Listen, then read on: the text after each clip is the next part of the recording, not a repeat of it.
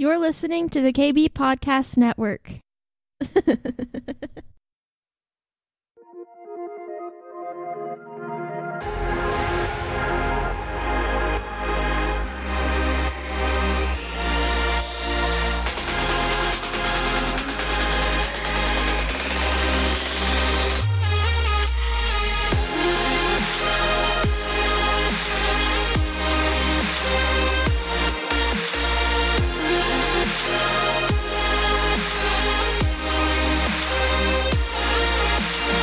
Hey, what's up, everybody? Welcome back to the Kingdom Bringer podcast. I'm your host, Darin Eubanks. Happy to be here with you. Spring is afoot. At the time of this recording, it's a beautiful 70 degrees. I just came inside from mowing, and tis the season. Stuff's greening up, and I like it. Just feels so much better than the cold stuff. It's still kind of windy, but this is Kansas. I always say I'm in the wrong climate because I'm kind of hard to please with the weather.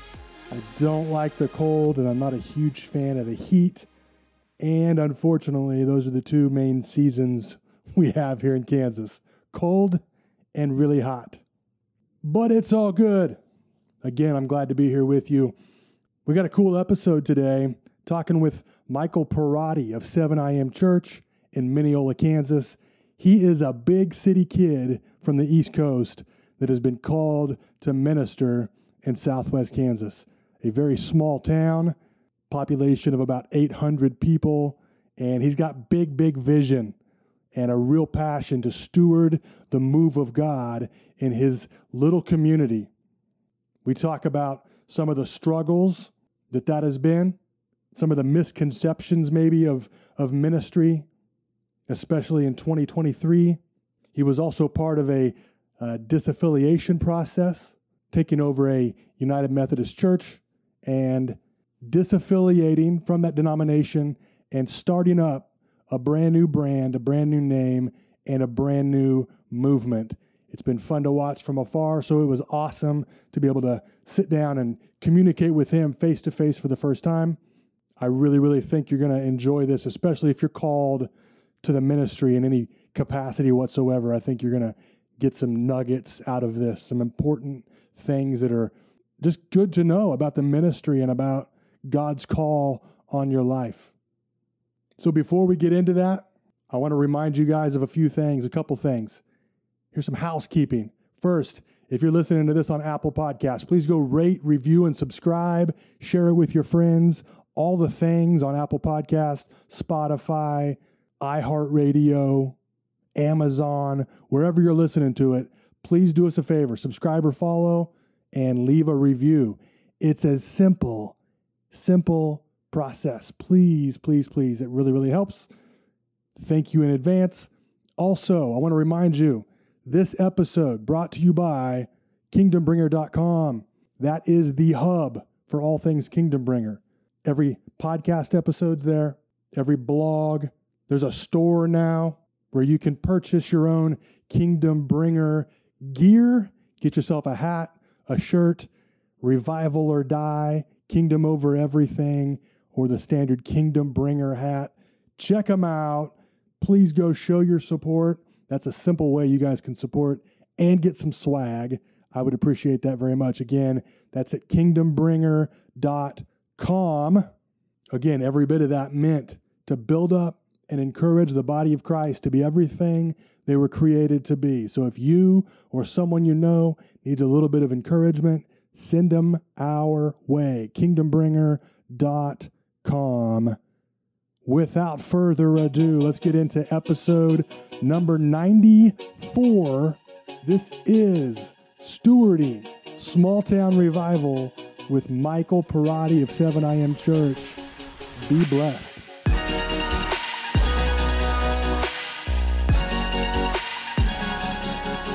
Michael, what is going on, my friend? Dude, what's going on, man? Hey, thanks for ha- having me. I- am so excited to be here. Yeah. Uh, just kind of catch up with you. And I- have been listening. Uh, you got a lot of good stuff coming out. And yeah. man, it's an honor to, to just join you today. And I appreciate that. And uh, you were you were somebody when I first. It's been a about a year, I think, or so that I've kind of been following what you've got going on, and I knew that you were going to be somebody that I wanted to have on the podcast, and I've got a lot of things, bro, that I, I want to like. This is our first time actually meeting and conversing in, in person, like face to face. Um, kind of chatted through through text and social media and stuff, but uh, I've got a lot of things that I really want to dive into with you. Uh, just right off the bat, you're a, I consider you a young guy in ministry, and that always excites me because the culture likes to tell us that people are fallen away from the faith and the yep. this this young generation is is losing their faith and so i'm always stoked when i when i see a young chap going after it and and going after the things of the lord so i want to if you don't mind real quick kind of introduce yourself to the audience introduce like where where you've come from um and maybe how you kind of started in in ministry yeah so i uh so i'm an east coast boy and uh, now I currently live in uh, Minneola, Kansas. So I grew up East Coast. I've kind of just been city my whole life. And uh, I like to say, I know that I'm in the place the Lord has called me if it's the very opposite of what I would choose for myself. And so this is not a sexy city that I'm in. It is not, you yep. know, the mega church, all that kind of stuff. Um, and, and God really called us here. And I had a heart for these people and uh, so we're in a town of about 800, and I have the honor of being the lead pastor here at 7 IAM Church. And uh, how we got that point, that's a long story in and of itself. Yeah. But uh, I really got started in ministry from a young age. When I was 18, I, I, moved to Nashville for college and was looking for, you know, some work to do while, going to school. And I picked up a job at a homeless shelter in Nashville. And at that time, their chaplain was getting ready to retire.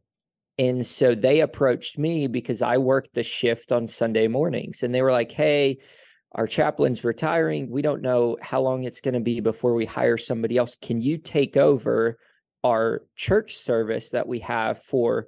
They had a, a program, kind of a halfway house for men. And then they also had a street ministry. So we would feed them breakfast, but then we'd have church together. And they said, Would you take this thing over? And I'm like, Guys, I'm I don't know if I have anything to bring to the table. Like, I was 18. I grew up kind of upper middle class. And some of the guys in our program, I mean, they'd been in and out of prison and all this kind of stuff. And I'm like, I sure, but I hope your expectation isn't high. And so I started doing worship and uh, I would bring kind of video teaching in. So I stole a lot of like Stephen Furtick off YouTube and those kind of things. And um, eventually one of the guys in the program just said, Hey, why don't you just speak one week? We want to hear from you.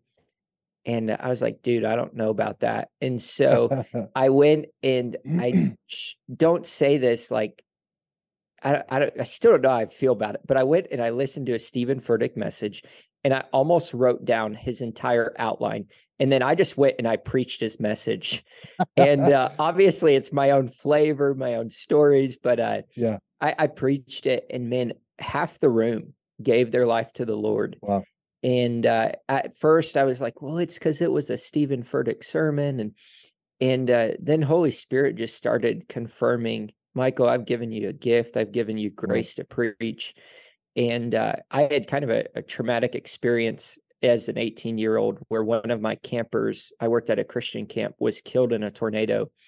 And so I watched the reality of evil and darkness in our world consume a life but wow. through that, I watched the grace and the love of Jesus um, be poured out into a situation that really looked unredeemable.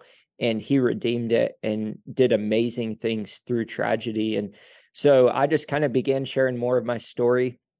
And uh, then I jumped on board with a church plant just outside of Nashville, a new tribe church. And they're, man, they're still killing things for the kingdom today. Yeah. So it's awesome to see that. And uh, and that's kind of just where it all where it all began, where it all took off. So just a, a young boy in the city who uh, believed that he was a inadequate vessel and uh, just said yes to being used by the Lord, and the Lord was ready to use me. He was just waiting for me to say yes. So I'm always intrigued by people's callings to ministry. Um, I mean, since I was 16 years old, I I truly believe that I felt that calling to ministry, and that's evolved over the years. I think when you're when you're young, you think I'm going to be a youth pastor, and then I'm going to be the, you know, the head of the Yep. big church, and you know, you kind of have these. I think the American church has built these platforms and these stair steps that lead to them, Yep. and all these things. But I'm I'm interested in in in you particularly. What what was it as a young guy that what was that calling to ministry like for you? What was the process for that? So yeah, I mean, I think it's different for everyone, Yeah. and uh, I think, and especially nowadays, I think we're seeing it with podcasts and social media, and just the ability to connect more. Um, ministry is so broad, like because I I truly believe there's people called to ministry, but they're not called to vocational ministry good. they're not called to full-time ministry and so i like to encourage people and say you don't have to be in full-time vocational ministry to have a full-time impact for the kingdom of god That's good. and uh, so i think you know when we say oh i'm called to ministry some people immediately jump to well i got to go serve in a church. I got to and sometimes that's not the case. And so but for me i i really just rejected it. I didn't want to do it. Like Yeah. i was i had an internship in the music industry. I was set to make you know six figures right out of school and, and make it you know my dream was to make it big time. I was going to be a booking agent working for some of the biggest artists in the country and i'd already started to carve that path out. And uh, for me what i did was i said no to that in order to take a part-time uh, youth pastor job while working full-time at starbucks to pay the bills. And Yeah. so you give up what looks sexy to follow the lord but in my heart i just had this burning desire to see people come to know Jesus and I couldn't shake it. And and I Yeah. guess that's how I knew I was called because it's like the Lord just continually pressed in my heart this desire to see people come to know him and it started with students and I knew I wasn't going to achieve that in the career path that I had originally thought was for me and uh I just I surrendered all and uh, it's scary. You know, I Yeah. I look at Paul and in the letters he writes to Timothy, and he gives Timothy all these warnings of, hey, don't, you know, don't be quick to jump and say you want to be a teacher and you want to do this and you, and uh, because there is this weight that comes with it, but Yeah. the benefit and the grace, if you're graced with that call, it is a beautiful thing.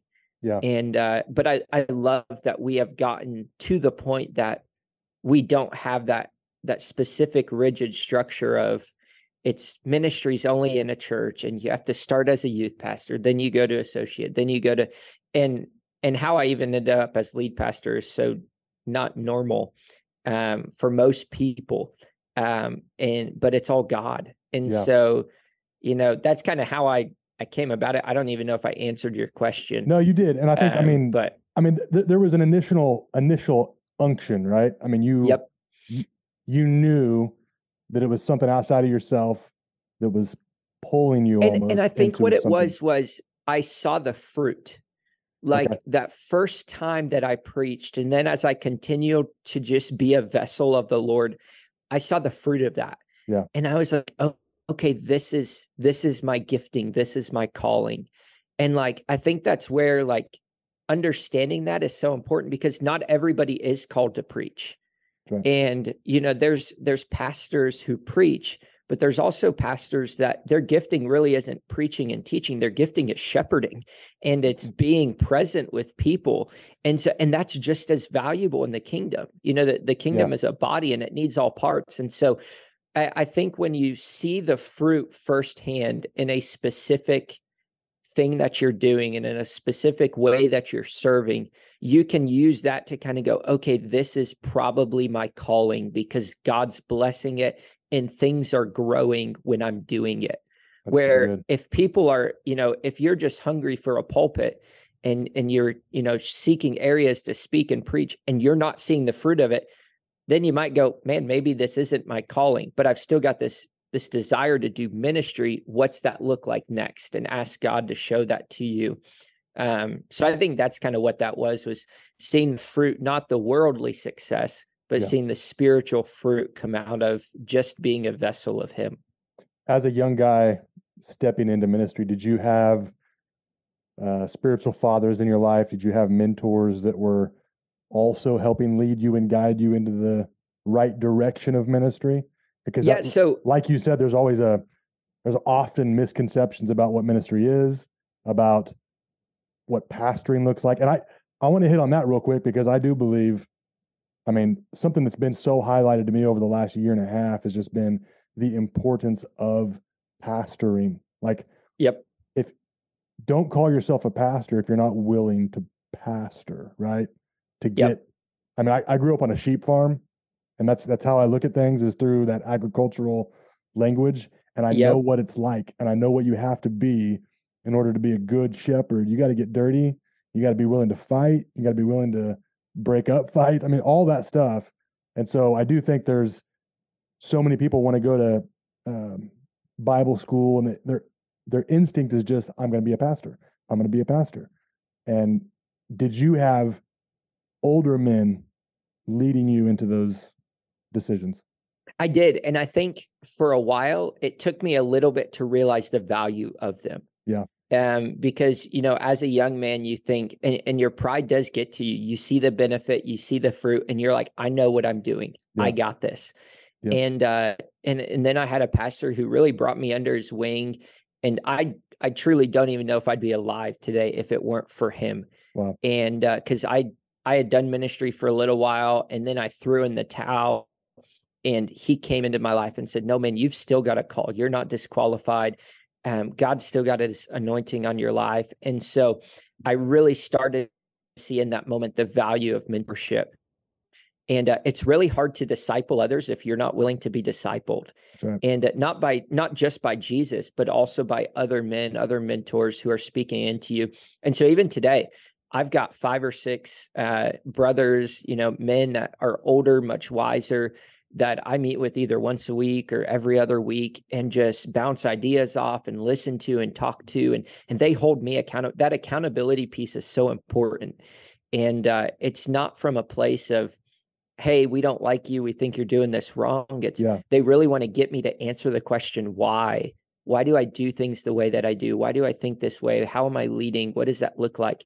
Um, because they've got experience and wisdom from being there. That's good. And uh, so there's so much, man, there's so much value in that. And as far as you, you know, as you say that the pastor thing goes, is I didn't really see it until, and this is a funny story, but when I first really took over our church here and we started walking through some changes and processes, I just have a heart to love people.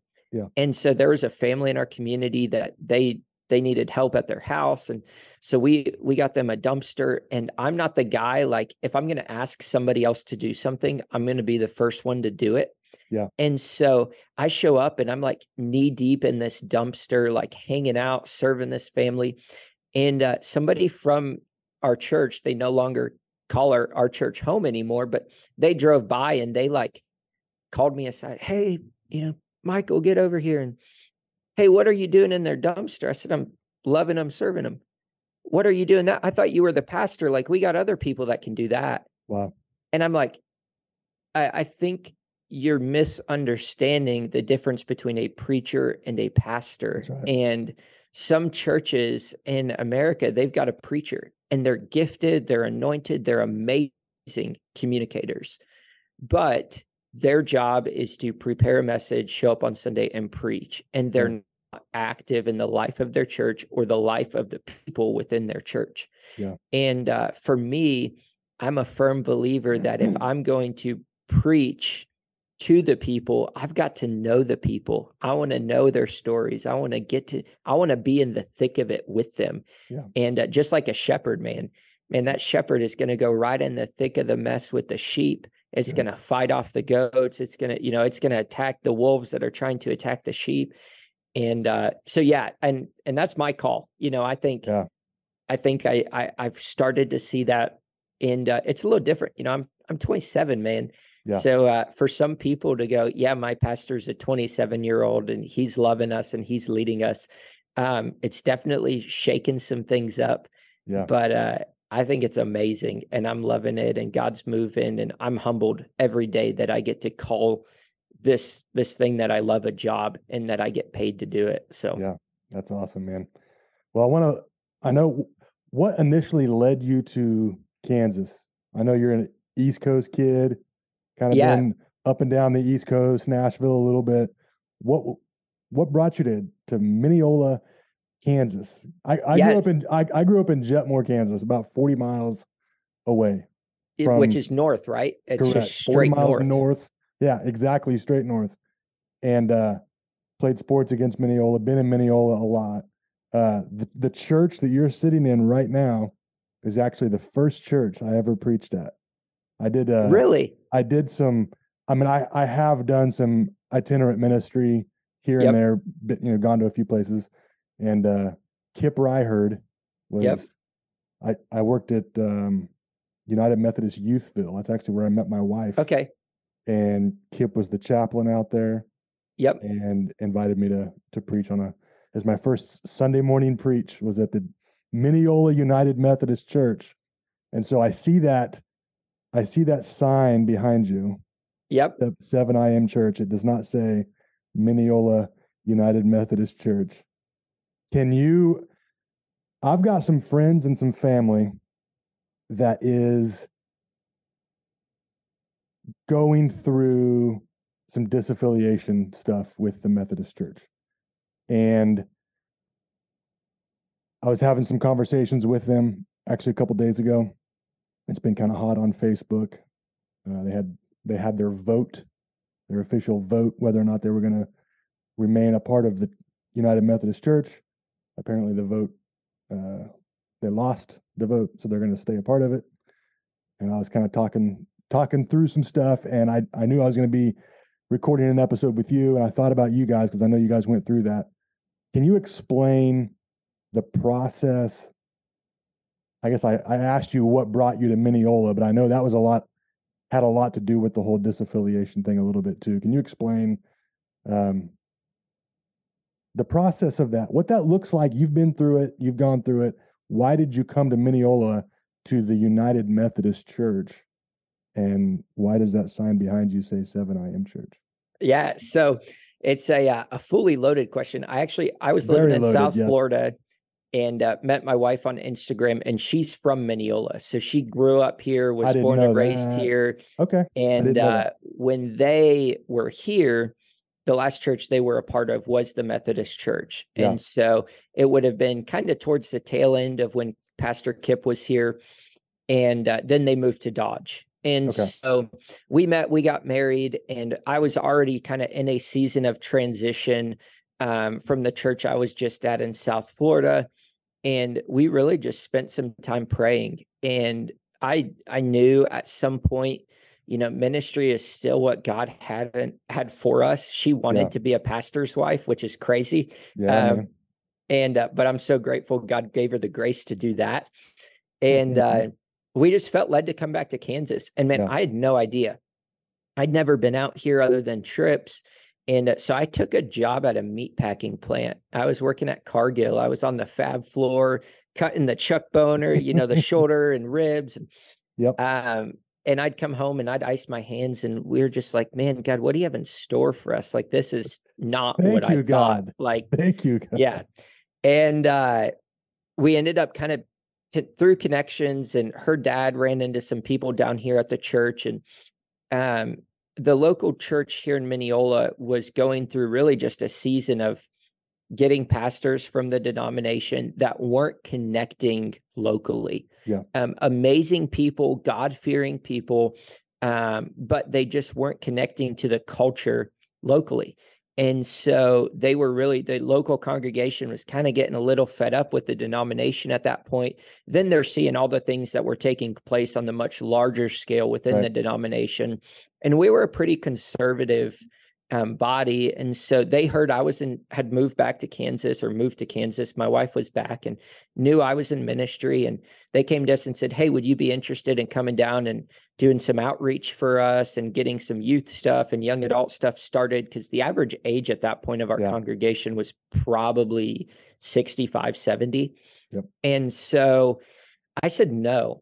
Um, they said, Yeah, we're the Minneola United Methodist Church. And um, I, I'd spent some time kind of studying and watching what was happening in Yeah. the denomination. And uh, if you're listening and you're you are a part of that denomination, I want you to hear from somebody who walked through disaffiliation. We do love you. Um, we, we are the church, um, the greater church. Yeah. And so nothing I say is an attack on the denomination per se or specific individuals connected to the Methodist Church.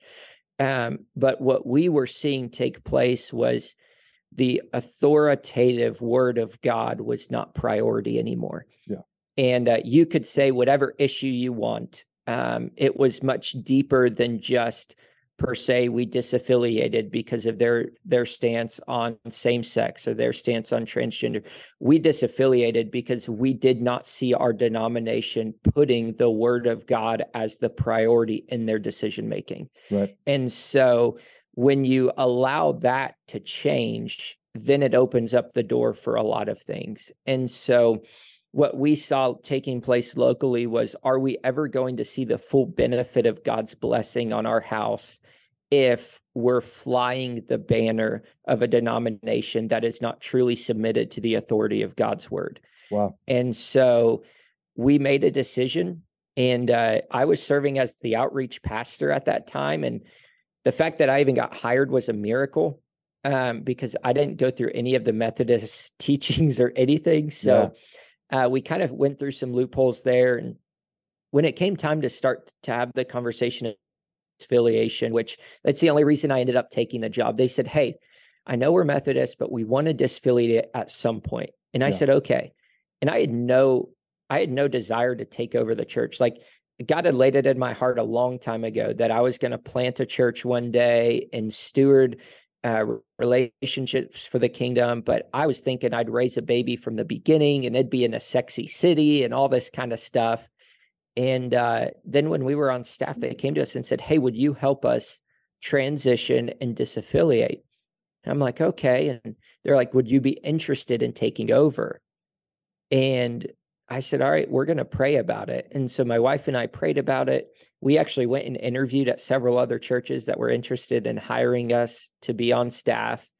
And uh, we just felt like every door that we wanted to walk through was getting closed. Wow. And uh, I really knew it was going to be a struggle to lead a church through this process. And so I I When- really didn't want to say that? yes. What year? What year? Um, so we our disaffiliation was official July 1st, 2022. Okay. Um, but these conversations started taking place in December of 2021. Okay. And so we came back, it was January of 2022, and we said, Hey, we're all in. We Yeah. love this church. We love these people. Um, let's do this thing. And man, it was worse than we could have expected. Um, and I'm a I'm a vision guy. And Yeah. so we had a lot of different things taking place. Number one, um, you've got tradition. Right. And uh I there, you know, there's traditions that I love. Um, and you know, you had told me one of the things you kind of wanted to talk about today, if we got there, was what leads to disunity in the church. Right. And uh, I took notes, you know, before and was praying. And one of the things that I believe leads to disunity in the kingdom is the value of tradition over kingdom. Good. Um, are you more in love with your tradition or are you truly in love with Jesus? And so we started to ask difficult questions of our people of we're pushing against, you know, years, decades of Minneola Methodist tradition in order to break through this change. And uh, so I started, you know, we started having meetings. I started casting vision as far as what changes are going to take place. Are we just going to change our name and disaffiliate from the denomination, but remain the same church? Good. And I was like, no, I, that to me, that's a waste of time. Yep. Um, we have an opportunity to really make some serious adjustments to methods in order to see the mission move forward. And uh, so we started sharing vision and casting vision and doing these things and uh, really trying to get buy in. And so I think that was so important because we did it before the disaffiliation vote. And so the Methodist denomination will tell the local church if they want to disaffiliate that they have to have a congregational member vote and three quarters or whatever it is has to say yes we want to disaffiliate in order for that to get finalized Yeah. and uh, so we cast vision before the vote so people weren't voting based on well we want to disaffiliate but we have no idea where we're going Right. next because we didn't want people to vote to stay with the denomination just out of comfort good. or man. honestly out of fear of the unknown of the future. And so um, we cast some vision and we thought it was going to help us. But what was interesting is I actually think it hurt us wow. because people wanted to keep their church the same. Wow. And so they started to go, okay, well, I'm conservative. I don't agree with the denomination, but I don't want my church to change. Wow. I, I don't want the wall colors to change. I don't want our decorations to change. I don't want our I don't I don't want to change because change is hard. And uh, dude, we passed that vote to disaffiliate by two votes. And uh, at that meeting, now I wasn't a member, so I couldn't even vote. And uh, but I showed up, and you know there was some Q and A time before we took the formal vote. Our district superintendent from the Methodist was here, and we had some some statements made, and and I boldly stood up and I said, I love this church. I love these people. But if we vote to stay Methodist, this Sunday will be my last Sunday in this house. Wow. And uh, I took a lot of flack for that. And, but I, I truly believe what I said. And I, I never strayed away from it because I value the word of God for what it is and truly Mhm. believe it is just as relevant today as when it was first written. And it's not up to me to change that. So. And so I'm not going to keep myself from experiencing the blessings of God and the power of Holy Spirit to move in my life. And uh, man, that thing passed. And then it was go time. yeah. Um, we made the shifts. We made, you know, we were a committee run church as a Methodist church. So we made that shift to a leadership team or elder run board um, church. So we've got a team of seven people and we make all of the decisions, large decisions as a church. That upset some people because they didn't have the same control they had before. And we totally renovated the space. Um, we had pews, we removed the pews, we shifted things on the stage. And uh, the biggest thing for me was I was going to have an answer to the question why Wow. for every single thing that I did. That's so good. And so a lot of churches that are facing this, they're balancing the love of tradition, they're Mm. balancing balancing legacy and history and all these other things. And well, we have people that have given so much to our church. Are we going to lose? And the question at the end of the day that you have to ask yourself is what is our number one priority? Is it to truly be submitted to the word of God? And then are we truly going to do whatever it takes to make that happen? Yeah. And uh, we have seen God just pour out his blessing on our house. And uh, it was not without a battle, it was not without a fight. And uh, we had some people leave and they transferred membership to the Dodge United Methodists or or other churches. And um, the question it's funny, the question that actually came up quite often was the United Methodist denomination then created a branch called the Global Methodist, Okay. I've, Um, I've, I've heard this, I think. I don't. which is it's essentially a conservative branch of the Methodist Church. Okay. And so it was a One that values scripture better than the other one. Is that what? I- and it and it was a option for churches to still have the connection to the denomination for pastor fulfillment and all these other things um, without officially going through the full disaffiliation process. And so, you know, we asked those people asked us that why aren't you going uh, global Methodist? And and I just simply laid it out like this: I'm an American citizen, correct? Okay. Am I a Democrat or a Republican? That doesn't matter, Right. Because I'm American. Yep. So the United Methodist One has now flag. created United flag Methodist flies higher. That's right. And mm. then global Methodist. So if I identify as global Methodist, I'm still submitted to the same authority That's right. of the greater United Methodist Church. And who we submit to on earth matters. It's so good. man. And if we're not submitted to an authority who's submitted to the word of God and the kingdom of heaven, then we actually take ourselves out of the outpouring and the blessing of being in the favor of God and the outpouring and blessing of heaven. And so, but it, it, it goes much deeper than denomination. If you're at a church and your pastor or their leadership is not submitted to the word of God and the authority of heaven, then get yourself out of that church. Yeah.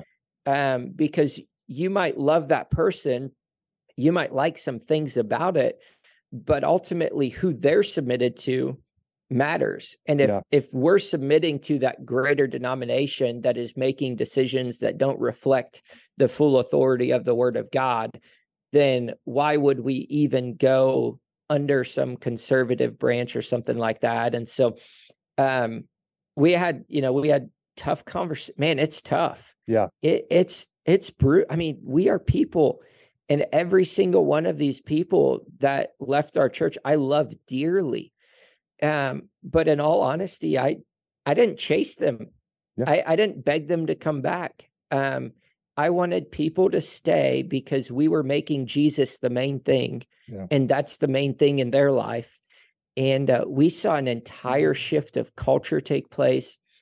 And uh, you know what's amazing is I think we had eight or ten people leave, and God's brought like fifty people in their Yeah. place. So it's Yeah. like That's we've good. seen we've seen the overflow of that and you know numbers aren't everything but numbers are souls and souls matter in the grand scheme of eternity so um that's kind of the long story i tried to make it as short as No, i could great. and no, I get it. um you know but I, and i do want to you know i i do my best in conversations to be respectful because i've got i've got friends and family members that are part of the Yep. methodist church and denomination and uh, one of the things that i love and that i i valued as a win was we took a stand against a denomination that was not making um, decisions based on the biblical authority of God's word. Yet we chose also to stand in the gap and love people who are not perfect. Good. And the very people that the Methodist denomination are celebrating or placing in positions of leadership that do not reflect a lifestyle of a heart surrender to the Lord. We have had people show up to our church or join us online who are in same sex relationships, who are going through seasons of transitioning and all that kind of stuff. And I'm here to say we stood for the truth in God's word and we love people where they are and they still feel welcome in this house. Good. And uh, that was that was a huge win for us and that's my number one priority that we're just the church is here to love people. Yeah. And uh but we're not going to change who we are or what we believe in order to do that. Honestly, loving people is telling them the truth. Yeah. And so we've kind of as a culture we've we've really kind of misrepresented what loving people truly is and that's that's really overflowed into the church and some of these denominations and decisions that leaders are making. And uh so yeah, we took a stand for the truth and we're going to love people regardless and uh we're going to just as I say we're going to love the hell out of them until Good. Jesus gets in. Yeah, so it's good. You know, uh, it's um I- I'm going to speak from someone who grew up in that area, has has moved out, but still I mean, I'm still a Midwest guy. It's tough. It is I mean it is it is tough in Southwest Kansas to to find what I consider to be a good church. And I'm just I'm I'm just saying this bluntly and like m- matter of fact as I can because I have conversations with with friends that are still there who have either just lost interest in church, stopped going to church, and for a lot of the reasons that they have, I can't blame them. You know what I mean? Like Yeah. those people that are and you, made the point before, and it's true that this is this isn't about the Methodist denomination or Presbyterian or I don't care if you're non-denomination or if you're in somebody's living room. The word of God is the word of God, right? So this is about like Yep. standing on behalf of the kingdom of God is what this is all about. And I've got friends that are just they're they're still a part of a church that's just that they, they don't get it, and they're they're they're not speaking truth, and they're not. We've been through a lot over the last two or three years as a nation and as a people, and there was definitely dividing lines that were worth standing on. You know what I mean? Like, Yep. if if anything, God gave us this time of like, okay, church, I'm going to give you some platforms to stand on right now, and I'm going to make them super clear, and I'm going to make this an easier process for you, maybe than you might think it is, but it's truth or it's lies, right? And so, I've got people in my life that are th- just really struggling because they do not have a good, solid church anywhere near them. And in regards to this this church that I was speaking of before that is going through this disaffiliation process or trying to, the vote, they actually didn't have enough votes. Okay. So they were just on the other end that you were. You were a couple Yep. couple votes ahead. They were a couple votes behind. And they're they're sad and they're hurt and they're confused and they know they make comments that they don't they can't be a part of a church that doesn't stand on Bible truth, yet they're still there to vote. And I'm saying this as somebody who's come out of that and I'm nowhere in that region right now where I am super invested in it, but I got to the point where I told one of them I said, "Vote with your feet." What are you doing? Quit messing around. You don't need approval from somebody else. You don't need permission. You don't need a vote to decide what you and your family are going to do. Yeah. But but I will say it's it, it is difficult because if not here, then where, right?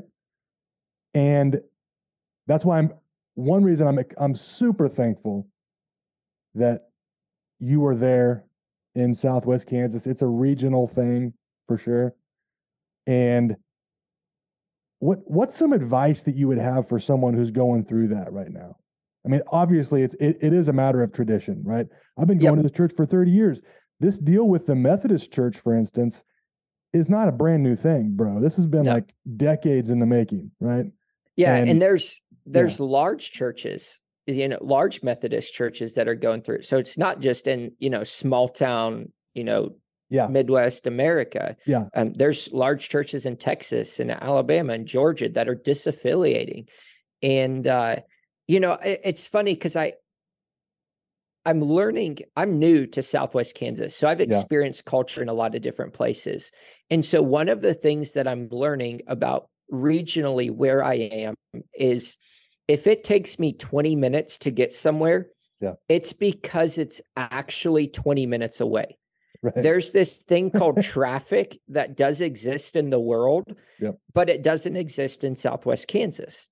Yep. And so if it's 20 minutes, it's because it's literally 20 miles away a different community. and it's a different community. Yep. And so sometimes you do have to leave your community in order to be a part of a life-giving spirit-filled church. Now, there's a few things that, I- that I want to say about that. Number one is we have some people who have recently started coming to our church that aren't in Minneola.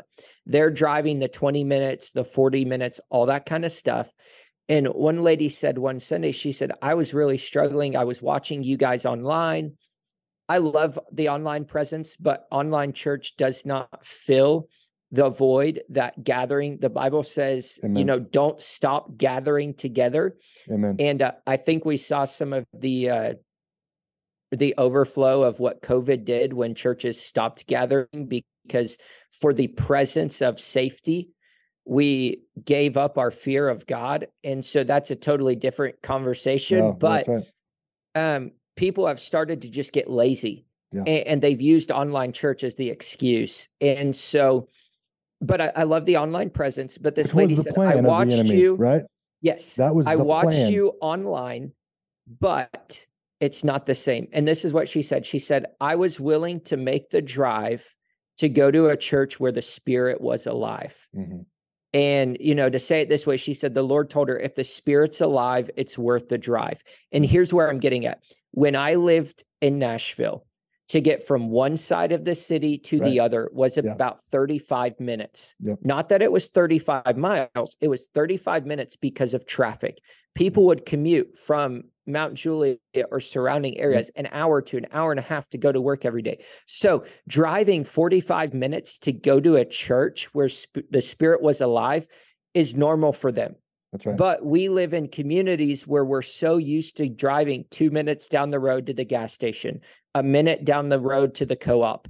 We go here to work. We live in these small little bubbles. Yeah. And so when we think of getting outside, yes, Yeah. when we think of getting outside that community to go be a part of a church that is life giving, it's kind of challenging. It is. Yeah. and and then you have the well what are they going to say? What are they going to say? They have the, you know we have this perception. And so number one who are you living for? Are you mm-hmm. living for the approval of man or are you living in agreement with god? And what i've learned is if i'm living in agreement with god some people are going to disapprove of what i'm doing. That's right. that's actually confirmation that i'm actually headed in the right direction. Good. Because if everybody's agreeing with me and if everybody's a yes man in my corner then i need to ask myself am i truly allowing myself to be holy spirit led? Because i look at jesus i look at the life of every disciple i look at all the the greats of faith all throughout history. Not a single one of them achieved what god was calling them to without facing a disapproval or some sort of turmoil with man. Yeah. why? We live in a fallen world so that's the thing and then the other thing is don't just attend a church in a different community because the spirit's alive Yeah. but we are the church That's right. and so i want to ask those people what are you doing to bring heaven to your community yes you need somewhere where you can go and be filled and be encouraged and be challenged and hear the truth of the word of god preached but then what are you doing in your local community to then share that message and share that good news? Are you inviting people to come with you to church? Are you doing Bible study in your community? And so we're seeing really, we're just beginning to see this kind of expansion of our reach just outside of Minneola. And so now, as I'm the leader and pastor, I'm praying for vision. And now I'm praying, how do we shepherd this? How do we steward this? That's good. how do we see um, what's taking place here come alive in Bucklin or come alive in you know Fowler or come alive in Meade and come alive in some of these other Ashland, some of these other small towns in the area where people are traveling to us, and uh, and unfortunately, what's really what's happening is social media is keeping a lot of anointed spirit filled ministry individuals away from small town America. Wow. Um, we are being fed this lie that you have to be in a sexy city, you have to be in a church of 2000 to be successful in ministry. And uh, the reality is, is there are large cities that are oversaturated with churches. I mean, I'm just So true. I I just I mean I'm every day I'm like oh this guy's planting a church in Nashville oh so and so's planting a church in Nashville oh so there's already four or five spirit filled churches. How many do you need? I'm like go to Gallatin go to Memphis go to some like wow. get outside but It's it's not sexy. Yeah. it, it's not where and so like yeah i'm not a i'm not a wrangler cowboy boot wearing guy every day every once in a while i do but I, I preach in my jordans in Minneola kansas but i'm preaching the word of god and when i preach the word of god his spirit's alive and his spirit's going to move. And so I, i'm in a community of 800 like even if every single person in my community came to our church i would not make the the national conferences of what it means to be a great preacher, what it means to be a great pastor, even though 100% of my city is being reached with the gospel of Jesus Christ. Yet people Yeah. go into these sexy cities, they fill an auditorium with 3,000 people, and you have to look at the ratio of okay, 3,000, but you're in a town of 5 million, so so you're reaching 0.02% of your city. And there's an opportunity to go into some of these communities and see 70, 80, 90% of that town come to know the Lord. transform a city. and I'm just Bro. saying, you you look at history revivals have broken out where in Yeah. small towns That's right. in America. So Nobody good. knew who Asbury University was until God did. And I'm just saying, Asbury's a Methodist school. So how ironic Yeah. that we are watching a denomination who is heading one direction, yet God decides to send his spirit upon that building and, see people flock to an area to experience. But you don't have to go to Asbury to experience that. That's right. Like it's taking place in churches all across the country, and it doesn't have to be sexy. It's. Like, like it's okay. And I'm just saying, y'all, like our first Sunday here, we had 19 people, and it was amazing.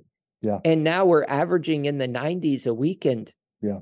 And it's amazing. Yeah. But even if one person showed up, I'm preaching with the same enthusiasm and the same passion because there was a man named Billy Graham that went to a church service and he was the only one there and the pastor preached a service and he got saved and look how many more people were impacted for the kingdom of heaven through that one pastor's willingness to show up to serve and be a vessel of the kingdom. That's so good, man. You really hit on something about the overpopulating these these bigger cities, and there is it's.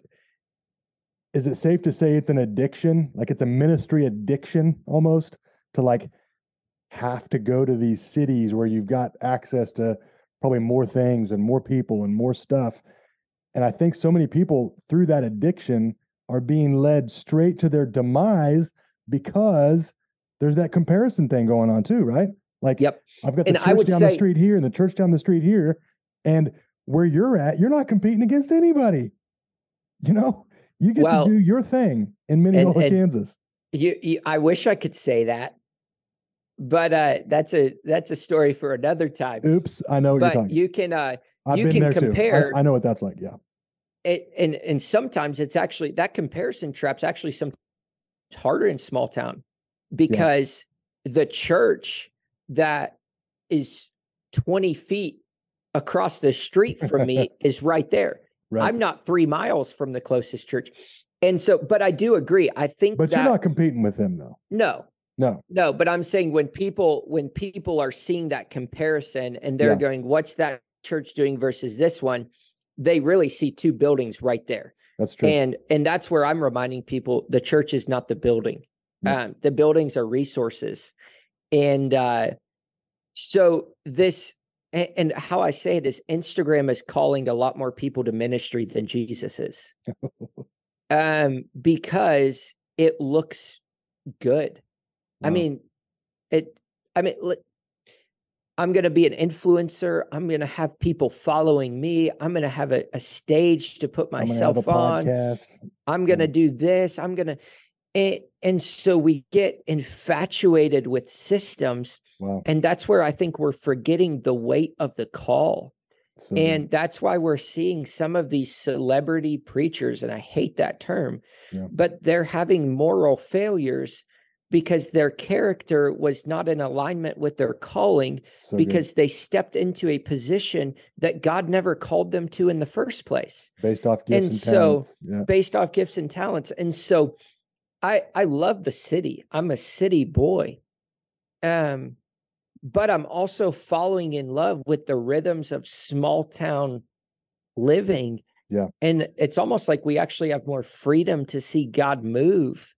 Um and it's I mean it's a beautiful th- I'm I'm applying methods that we used in cities to do ministry because to some extent you have to be entertaining and engaging because when you play in a church in Orlando, Florida, people on a Sunday morning can wake up and go, Do I want to go to Disney World? Do I want to go to the beach? Do I want to go to Universal Studios or do I want to go to church? Right. And so now the church is trying to figure out ways to not teach the word, but also engage people and entertain them to some extent because there's so many options. Well, then you come to Minneola, Kansas. What the crap is there to do? Yeah. On a Sunday morning? That's right. go to church. I, I mean, that's Yeah. so you you introduce methods and people are like, this is the coolest thing I've ever seen. So it's kind of cool because I'm bringing, Yeah. you know, I feel like I'm bringing methods that have been in the church for five, ten years, and Minneola's 15 years behind everyone else. So I'm Yeah. like this great innovator, and people are like, "What is this?" And I'm like, "Dude, it's not my idea. I just stole it from somebody else that did it five years ago." Yeah. And uh, Yeah. but I think that when you're called to ministry, and one of the things I had on my notes was, uh, "Are you ready to say yes?" For the sake of the gospel and the fulfillment of the Great Commission, no matter the cost. And if the answer to the question is yes, and God called you to go to a city that was not so sexy, are you still called to ministry? Wow. Because if you don't say yes to that, then I would challenge you to say, I think you might be in it for the wrong reasons. Wow. And yes, you might have gifts. Yes, you might have talents, but are you truly stewarding those to expand the kingdom of God? And you might have success. You might have worldly success, even if you disobey in that moment. Yeah. But it will catch up to you.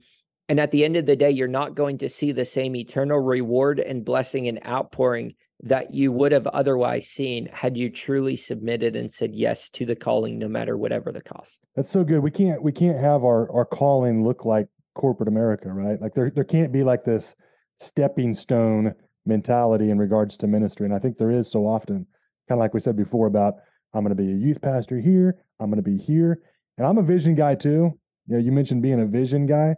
So you Yeah. you have this tendency that can sometimes be a curse a little bit to always look forward, right?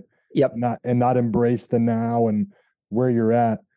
But I think it's a beaut it's a beautiful point that you made about are you willing to be where God's called you to be right now? You know, or am I doing this merely for a paycheck? Am I doing this merely for a stepping stone? Am I doing this? Am I building 7 IAM church in Minneola just to get noticed by somebody else that you can build things, right? And I think that's a good that's a great way to to keep yourself grounded for sure. Um I feel like we're in this vein right now of of revival talk and I, I want to what are some in your in your estimation what are some keys to steward that small town revival i mean you've got dodge city is kind of the the jewel of southwest kansas as far as population. I mean you got garden city there too but you guys are a stone's throw away from dodge Yep. city right? So you've got access to things in southwest kansas that most of those small towns really do. What what would it take? What would it take for revival to break out in southwest kansas? So I think I, I'm not a huge uh I'm not a guy who throws that word around a ton. Yeah. Um I like awakening. Yeah. Um I like an outpouring. Um, because to me, when we see and and we really see the word revive in scripture more than we see the word revival. Yep. But when we see that word revive used, we see a shift. We Mm. see God show up, we see his presence manifest, and then we see the people respond through repentance and a lifestyle change. And so, like, even with this Asbury thing, you know, everyone's like, Yeah. oh, this great revival of, you know, whatever. And, and I I did push back a little bit because I mean, I I did the research, I looked deeper into what was going on. They had worship leaders that are living in lifestyles that are not you know that are contradicting of Yeah. the word of god and all these things and so i'm i'm like guys we can't call it revival yet it's good until we see the fruit uh, Yeah. until there's true biblical repentance Yeah. and a lifestyle shift in the heart of believers who are present then it's really not revival that's right and uh, there there was an outpouring for sure. I do believe it was a great awakening for a lot of people. Yeah. Um, and so for me, I kind of have a few.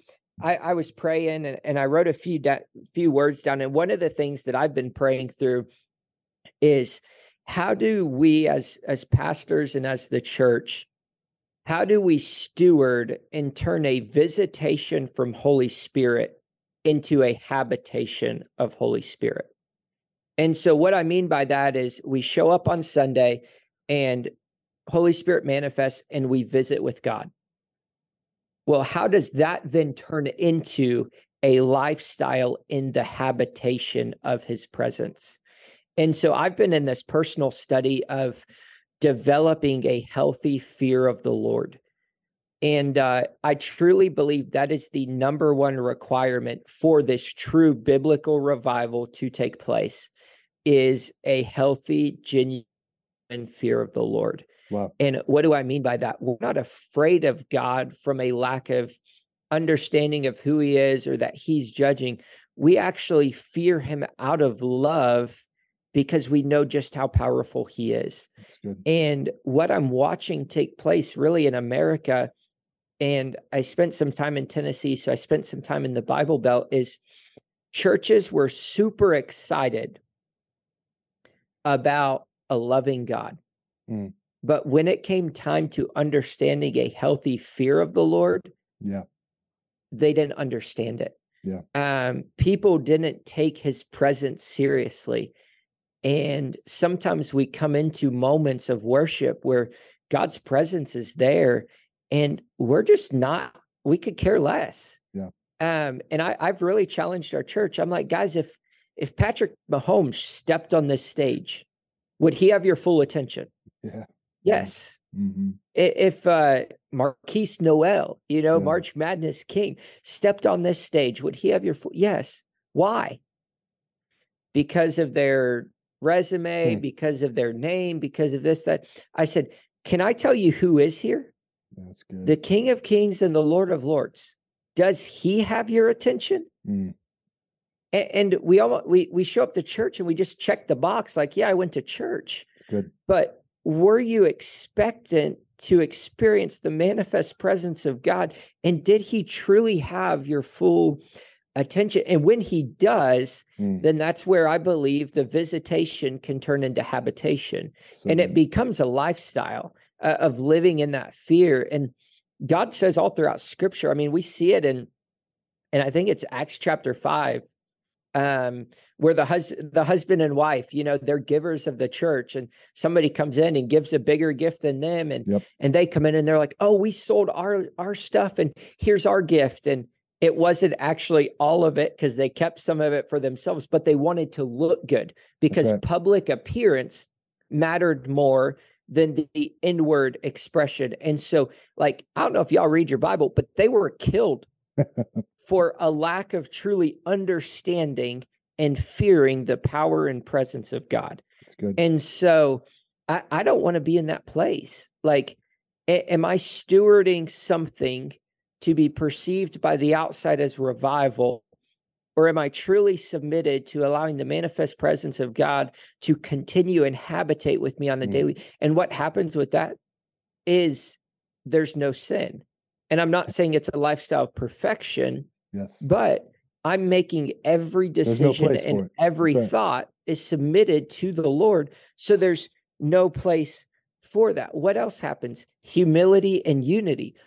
Why? Because I'm continually resting in the fear of the Lord and in his manifest presence. So therefore, there is no disunity because his spirit brings unity. That's right. There's humility because it's not about me. It's not about my church. It's not about my name. It's all about Jesus. And, and that's what I believe is is true revival. yeah. And uh, it's and I, I it's not about four walls. Yeah. And so if we have to go inside of a four wall building to experience so-called revival, Yep. then I truly question whether or not it's a real revival. It's good. Um, that's why I love like when you say a tent revival. Yeah. Like, yeah, there's a roof, but there's no walls. Yeah. and like people walking down the street can hear Open it. People here can do it. It's it's open and and I mean I part of me was heartbroken because I see these lines as at Asbury, people spending thousands of dollars to Yeah. fly from all over the world just to show up to four walls. Yeah. And I'm like, y'all, use those resources to take the kingdom where you are, invite Holy So Spirit, have that healthy fear of the Lord in your life, and you can see this take place anywhere. That's so good. And uh, are we missing the mark just because we're spending resources to try? I mean, I, I think of the the uh, the the New Testament and the the guys and gals that were waiting by the pool of Bethesda because they wanted the water to be stirred, and when the water was stirred, whoever was the first one in would experience Yep. the miraculous healing, and everybody else is like, "Dang it, I missed it." Yep. And it's like, no, because the healing is not in the water; That's right. the healing is in the Father. And so I- I just look at the, I'm like, the healing is not in the building.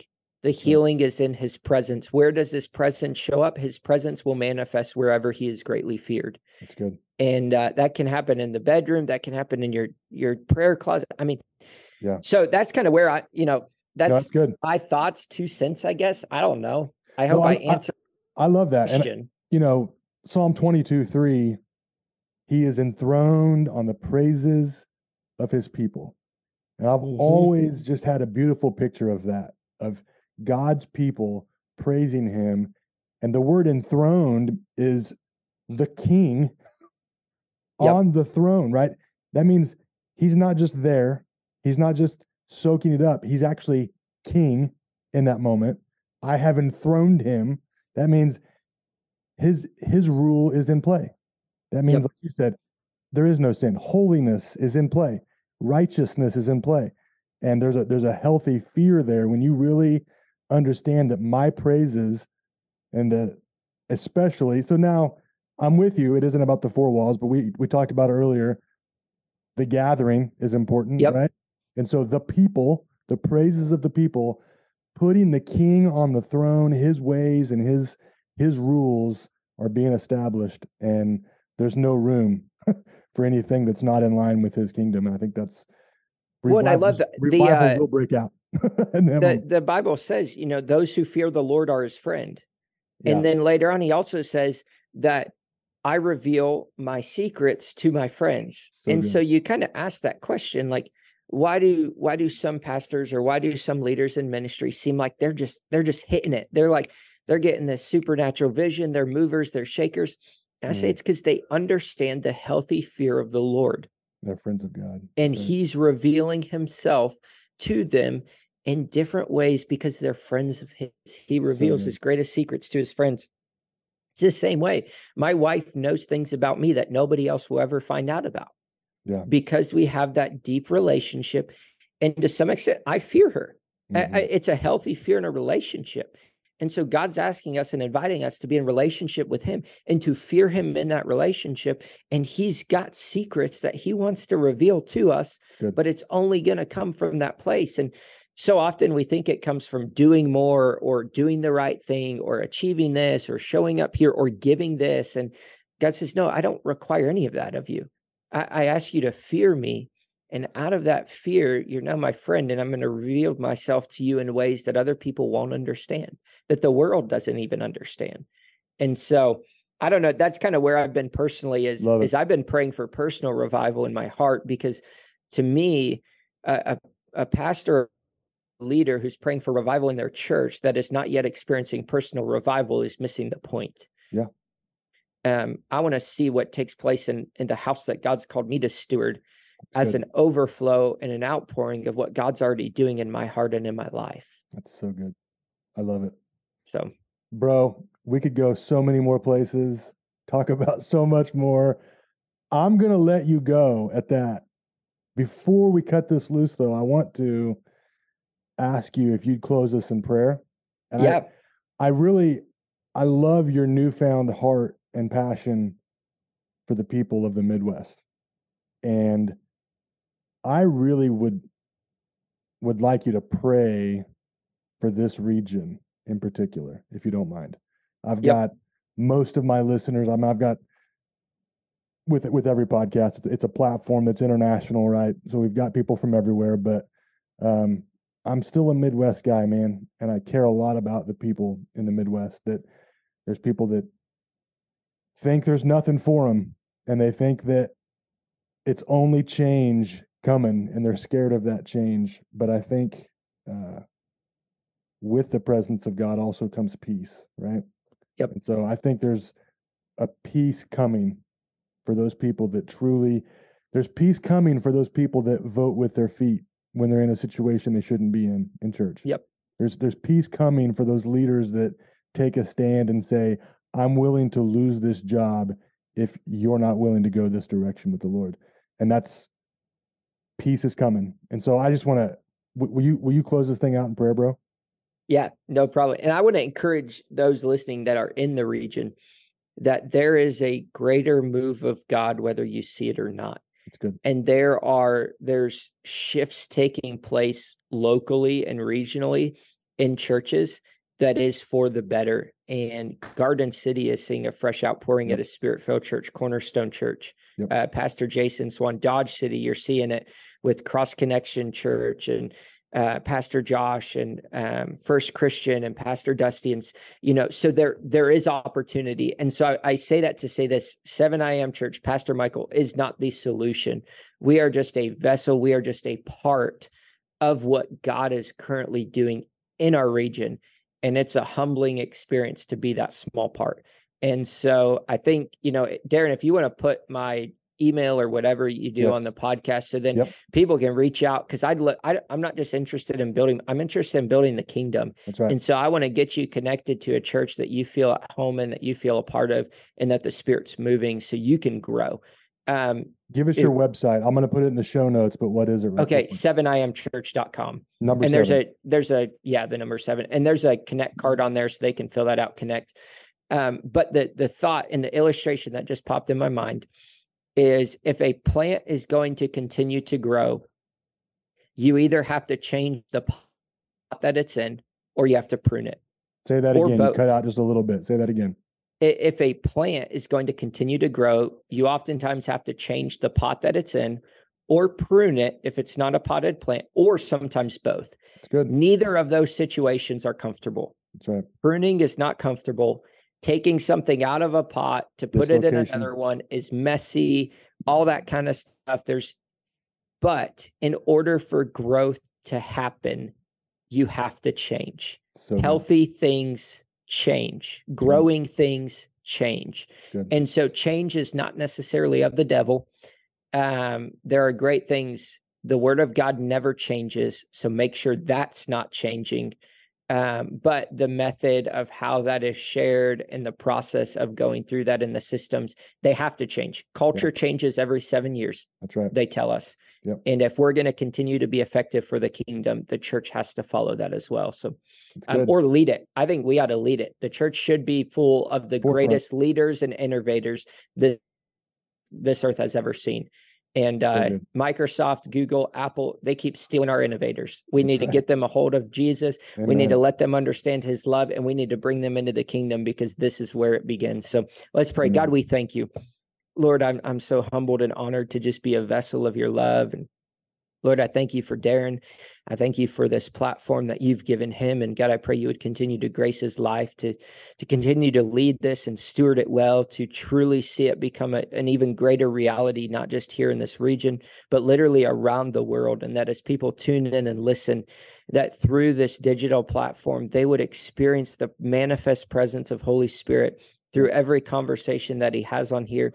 God, I pray you would anoint every guest that he has on here, that you would enter in and create connections um, that would really supersede his ability um, to make them in the natural, and that they would be supernatural connections to further the message and the mission of this podcast. And Lord, I pray right now over Southwest Kansas. God, I thank you for this region.